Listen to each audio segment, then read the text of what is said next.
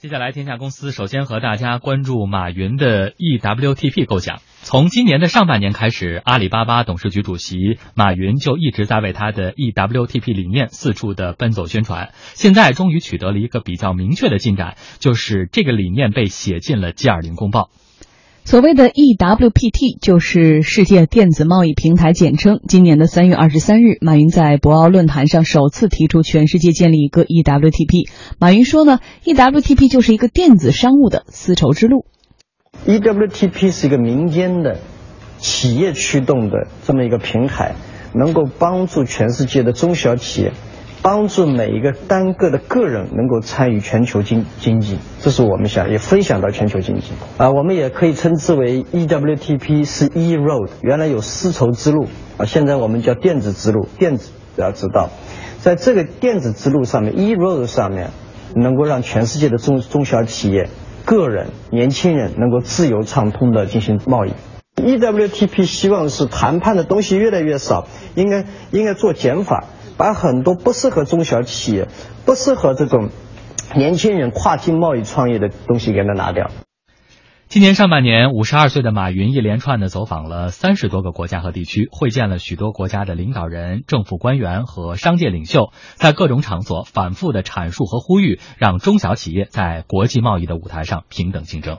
有观点指出，无论是 WTO 还是自贸区谈判，制定贸易规则更多考虑的是大企业诉求，中小企业大多只能为跨国公司或大型企业做代工和贴牌生产。如今，传统的 WTO 框架下的增长动力正在弱化，小企业开始成为全球化一股新的驱动力，其地位的上升也衍生出了话语权的抬升。马云认为，电子商务会给全世界的中小企业以平等的贸易机会。他呼吁，从政府到市场都应该为这种趋势扫清路障。在最近几年，世界开始经济开始，很多国家开始贸易保护主义，越来越封闭，越来越退后。而我本人认为，全球化本身没有错，啊，应该进一步的发展全球化。现在的碰碰上的碰上的问题，不是全化全球化造成的，而是全球化不够完善造成的。另外，过去的全球化呢，比较偏重于发展国、发达国家，比较发偏重于这种大企业。我们希望推出的 eWTP 是帮助中小企业、帮助年轻人、帮助这个发展中国家进行全球化。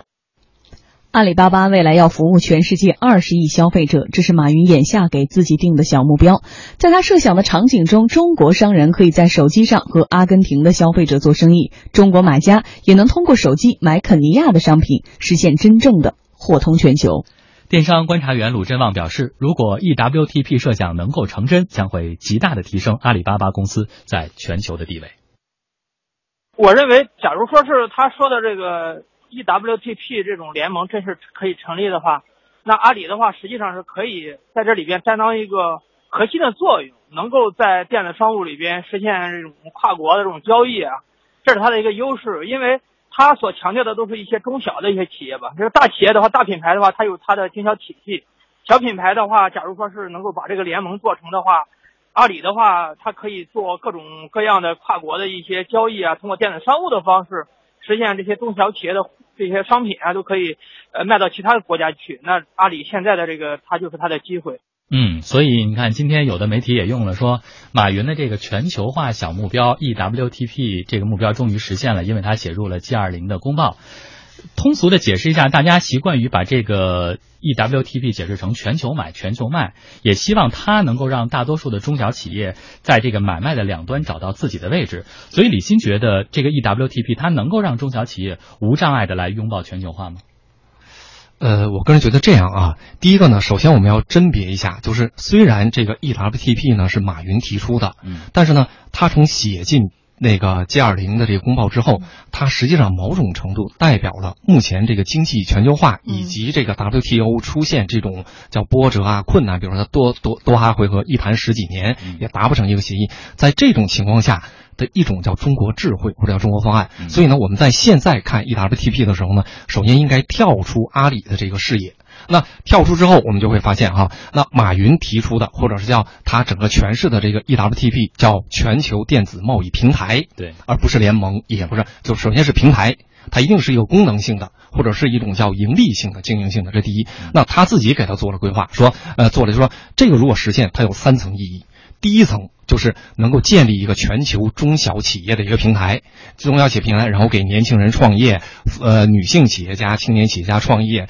提供这个叫让他们也能够分享到平等的分享到全球化的这个利益，对吧？扫清他的这个全球化的这个这个障碍，这是第一。第二个呢，他说第二个目标呢，就是实际上就奔着叫 WTO 的升级版，嗯，因为即便是现任的 WTO 的这个干事长也提到了，说现原来的这个现行的 WTO 呢是在没有互联网时代制定出来的规则，那现在在现在的这种电子电子商业或者叫创新的这种浪潮下，实际上它有很多规规则已经是过时的了，所以某种程度这个 EWTP 呢，我们可以视为叫 WTO 二点零，嗯，这第二，第三就是说的马云提到的，一旦这个平台被更多范围内的接受，那么随呃随后开始进行进入到实地叫实操状态呢，就是开始各国应该。开始大力发展这个全球电子贸易平台的这个基础设设施建设，包括这种物流啊、电子支付啊、产品的那个叫那叫叫协协同税收啊、什么国贸规则啊、什么这种。那事实上呢，跳开阿里说中国方案，这个顺序是对的。嗯，如果要从阿里这个角度讲，正好是反过来，因为你这个视视野小了嘛。首先，一旦马云提出的这个全球电子贸易平台能够被大多数国家接受。就所谓的他说的第三个目标，就各国都要建立这个基础设施，包括互联网、大数据、物流、第三方支付。那显然阿里现在已经做出了一个，这个东西现在已经成为全全球最大的贸易平台了。那这个平台已经被全世界公认，显然在这种叫全面启动过程中，它的这种主导贸易规则或者话语权就会非常强。嗯，有一种说法说，哎，那不一定啊，说亚马逊还比它大。但是亚马逊恰恰就是这个里面说的中小企业，亚马逊跟京东一样是自营，嗯，它没有什么中小企业的概念，它把所有商品汇集到它这个平台，对，所以马云坚定的走他此前淘宝、天猫这种叫生态，叫生态平台，那么这个生态平台大而化之，就变成在全球化的这个背景下，我的这个淘宝，我的这个天猫平台，我的阿里平台，同样是坚定的走在为中小商户，甚至为个人这个。to C 的这么一种服务，那这么比较的话，那亚马逊在这个所谓的 EWT EWTP 的这过程中呢，它某种程度只是一种大企业，嗯，正好是马云说的，此前的规则啊都是为大企业考虑的，那摒弃了它的最大的这个对手，那阿里未来它在全球营造的这个中小企业创业，以及由此带来的创新呀、什么活力啊、驱动啊、包容啊，那完美的能体现在这个平台上，所以它获得这么多的关注，我觉得。跟这些是有相当密切的关系呢。是，所以其实我们现在看到，特别是中小企业，它的自身渠道比较少，而市场现在呢又越来越多的被一些大企业占据的情况下，这种渠道就成了大问题。当然也不仅如此，还包括了中小企业因为资金、规模、实力这些方面的影响，在这个买的方面确实存在着不少的问题，包括他们的这个面临着采购成本过高、盈利空间过小、市场竞争力偏弱等等这样一些问题。再加上原来我们还说可能。可能我们有相对低廉的这个劳动力做支撑，但是现在这个优势也消失了。所以中小企业在这种新的环境下应该怎么样来生存呢？马云所提出的这个 EWTP 的设想是不是能够得到大家的认同？我们也来做个梳理。你看，印尼的贸易部长多马斯联邦就说，目前的 WTO 就好像这个血管被堵塞了，用电子商务就好像做了一个心脏搭桥手术。另外呢，我们看到波士顿咨询全球的主席伯克纳也说，马云提出的这个 EWTP 让人感到惊喜。这个平台让更多的人能够创业，进入到全球市场，提供产品，对接生产方和供应方，创造了更多的就业机会。世界贸易组织总干事罗伯特·阿泽维多表示，对 WTO 和全球贸易来说，为中小企业创造一个客观、普惠的经商环境都是至关重要的。EWTP 所努力的方向正是 WTO 的愿景和目标。身处一个高度数字化的真实世界，我们应该打造一个包容的平台，为中小企业创造更多的机遇。嗯。目前呢，加拿大总理贾斯廷·特鲁多已经和马云签署了一系列的协议，为加拿大中小企业找到了一个和中国消费者做生意的电商平台。加拿大中小企业入驻天猫国际平台，将会给中国的消费者带来龙虾这样一些加拿大的国宝级商品。阿里巴巴未来要服务全世界二十亿消费者，这是马云眼下给自己定的小目标。不过，电商观察员鲁振旺认为说，EWTP 实现起来困难诸多，马云的设想有点理想当然。各个国家都有自己的贸易政策，有自己的税收政策。这个任何的一个小企业，它也要纳入它的管理范畴里边。所谓的一种就是超脱于国和国之间的一种联盟。这个，因为我们所说的这种联盟，就像欧盟啊，它是一种贸易体系啊，还有它一种政治体系也融合进来。但是你要是通过这种经济的方式把全球的一些中小企业融合进来，但是你要打破所谓的贸易方面的一些协定啊，当地的这个贸易的规定或者说是税收的规定，这个我感觉还是挺难的啊。这个设想有点，我感觉有点想的太想当然了。对于困难呢马云本人也有清醒的认识，但是他始终认为 eWTP 符合世界发展的趋势。我想困难肯定有，而且这个也一定会受到各种各样的抵制和这个挫折，但我觉得也很正常。当年 WTO 推推进的时候，也会碰上各种的问题，更何况 eWTP 我也并不觉得一两年内就能实现的，它是一个过程。只是现在我们向 G20 的国家的领导人提出这样的倡议。并且我们作为一个企业，和无数的企业一起开始推进，也许有个十年八年，也许有个十二十年，但我相信这个这是一个趋势，就是全球化这个趋势，年轻人中小企业的发展是个趋势。在马云看来，未来决定世界大事的不再是那些大公司，而是无数的中小企业。我看到一份资料，大概在过去是六万家企业，全世界有六万家大型的企业。基本上决定了百分之八十的全世界的贸易趋势。在这个世界，我们更应该关注百分之九十五甚至百分之九十九的小企业。小企业是就业的主要来源，那么只有小企业富了，就业才有可能更多。所以我相信，由于全球贸易的展开，eWTP 的展开以后，会有越来越多的公司参与全球的竞争，会有越来越多的公司创造更多的就业。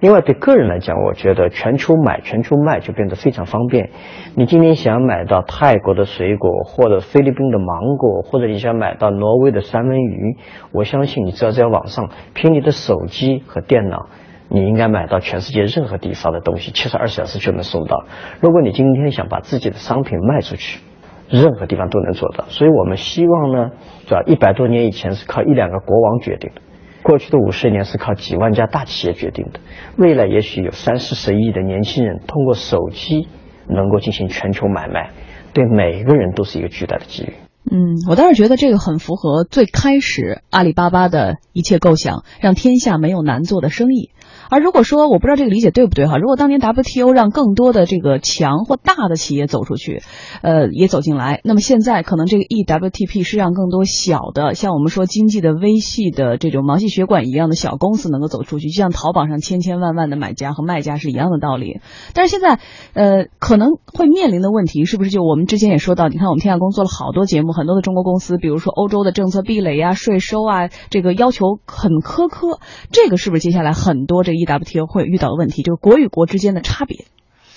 呃，理论上讲这样啊，第一个呢，我觉得呃。首先，取法乎上没什么错，嗯，就它这个越难，就你目标越高远，你走的才能越长久，调用的资源才能越多，这没什么错哈。第二个说，那马云的这个 eWTP 是不是真的是未来的趋势？我觉得不好说，就是未来是不是真的中小企业能决定全球经济，未必，是吧？但是呢，它是一种思路，它这种思路呢，建立在宏观和微观的机制上。那首先说微观，微观就讲就是 WTO 现在面临很多的问题，是吧？很多问题之后呢，目前的大企业主导的这个解决方案。是什么呢？是以这个区域协议和自贸区，比如咱们说 TTP 啊、TIPP 啊，美国现在开始全面运作的是这个，就是说我绕开全球化了，我不做全球化了，我开始是以自贸或者地区跨太平洋啊、扩大西洋啊。然后呢，这种实际上对马云的，咱就说直接落落到他这儿，对马云的这个阿里的全球化战略，其实它的冲击很大。嗯，马云并不希望这个碎片化。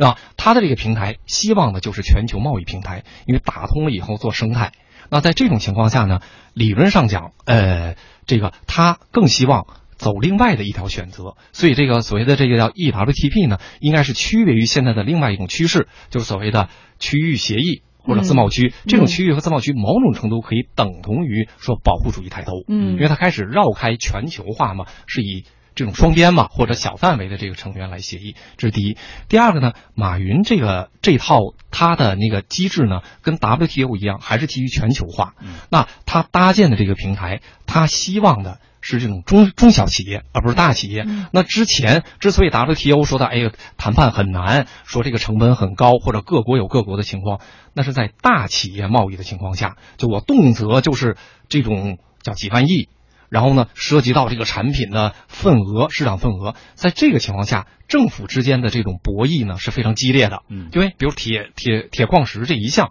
那就某种程度甚至就是有你没我，那你越差，我的市场份额越高。这种零和的这个心态是很严重的。但是中小企业不一样，中小企业它更多呢是跟这种小额的，然后呢它不涉及叫本质的这种叫。话语权、议价权，它只是更多的接触到全球化的链条，享受到全球化通道，比如它的菜鸟菜鸟网络啊、第三方支付，这种情况，首先政府的阻力会小，这是第一。第二个，为什么它此前其实前年它已经提出叫 EWTO，这个 EW E E 呃 EWTP 呢是升级版，它为什么不叫 O 了？O 呢就是 O organization 对吧？那是组织，组织是非盈利的，只要你非盈利。你就绕不过各国政府，他这个博弈就是各国政府谈。这个呢是平台，是贸易的，是盈利的，大家是商人。商人呢就不用政府谈，是大家谈。大家谈就主我中小企业有发展空间，政府呢其实是可以给空间的，所以这是他非常聪明的地方。嗯，好的，谢谢李欣。